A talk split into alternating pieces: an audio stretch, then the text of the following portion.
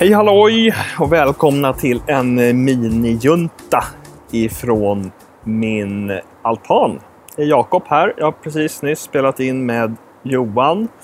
Eh, ett annat avsnitt över telefon och eh, nu tänkte jag att jag river av det här också med en gång. Eh, så det blir lite bakgrundsljud här. Det är Essingeleden som brusar men jag blundar och låtsas att det är ett vattenfall. Och sen har vi någon granne som går hemma och tvättar med högtryckstvätt någonting. Eh, I bästa fall kan man ha fågelkvitter också eh, om man lyssnar noga.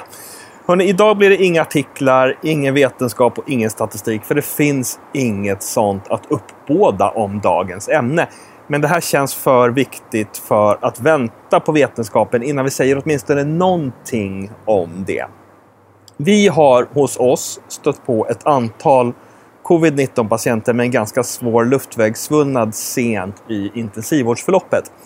Vi har då haft patienter som både i respiratorinställningar och neurologi varit helt redo att extuberas.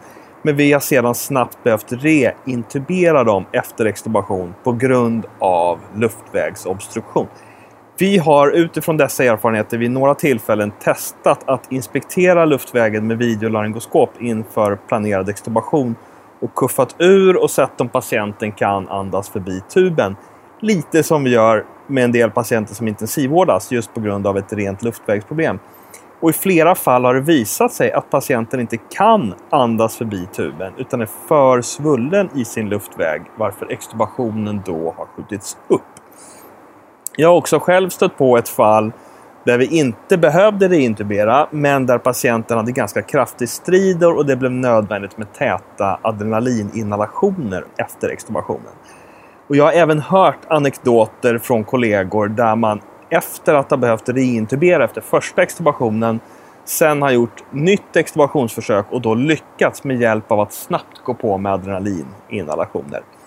När jag söker artiklar om detta på PubMed får jag inga napp alls. Så det här verkar inte ha hunnit studeras ännu. När jag googlar problemet ser jag att det nämns i vissa forum som till exempel MCRIT, eh, att kollegor runt om i världen rapporterar om luftvägsvullnad som ett förekommande problem hos covid-19-patienter. Både vid intubation och vid extubation. Och jag har även läst en intervju med en anestesiolog i, i Washington Post där han säger att han efter att ha intuberat ganska många covid-19-patienter upplever att han ofta ser en luftvägssvullnad hos den här gruppen. Så jag har inga siffror, ingen statistik och inga vetenskapliga artiklar som backar upp det här. Det vill jag vara väldigt tydlig med. Det här handlar uteslutande om mina egna och andras erfarenheter och anekdoter. Men implikationen av dem tycker jag är tillräckligt viktig för att berätta om de erfarenheterna. Så kan ni alla därute värdera den informationen och göra precis vad ni vill med den. Om jag får ge tips utifrån de här erfarenheterna är det att utvärdera luftvägen ordentligt innan ni extuberar covid-patienter. De kan vara extubationsredo i B, C och D, men vi behöver utvärdera A ordentligt också. Titta ner med videolaryngoskop, kuffa ur, testa om patienten kan andas förbi tuben. Vi har haft patienter som har sett fina ut i larynx men sen visat sig ha en trakeal svullnad som ställt till det. Och när ni sen går på extubation, ha då i bakhuvudet att det möjligen kan vara till hjälp för den här patientgruppen att inhalera adrenalin efter extubation. Ska vi sätta in kortison för att svälla av luftvägen hos de som har en svullnad? Jag ska ärligt säga att jag inte har den blekaste aning, utan det överlåter jag åt klokare huvuden att reda ut. Kortison vid covid-19 är ju annars minst sagt kontroversiellt och jag är inte alls tillräckligt påläst på det för att ha någon egentlig åsikt.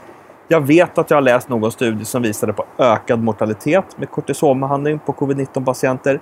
Men jag tror också att det finns förespråkare där ute. Kanske är det också så att steroider i ett sent skede för att minska en luftvägssvullnad är något helt annat än steroider i den mest akuta pneumonifasen av covid-19. Vad vet jag? Vad vet någon egentligen i nuläget? Men vi står ju där bedside med de här patienterna och måste agera utan att det finns några studier att gå på.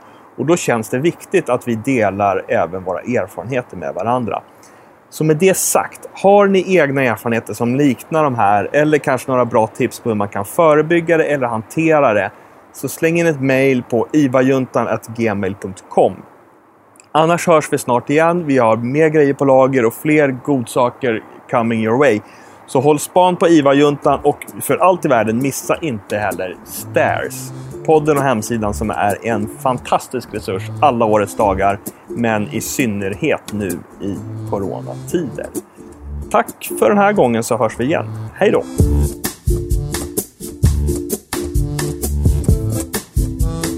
ha ha ha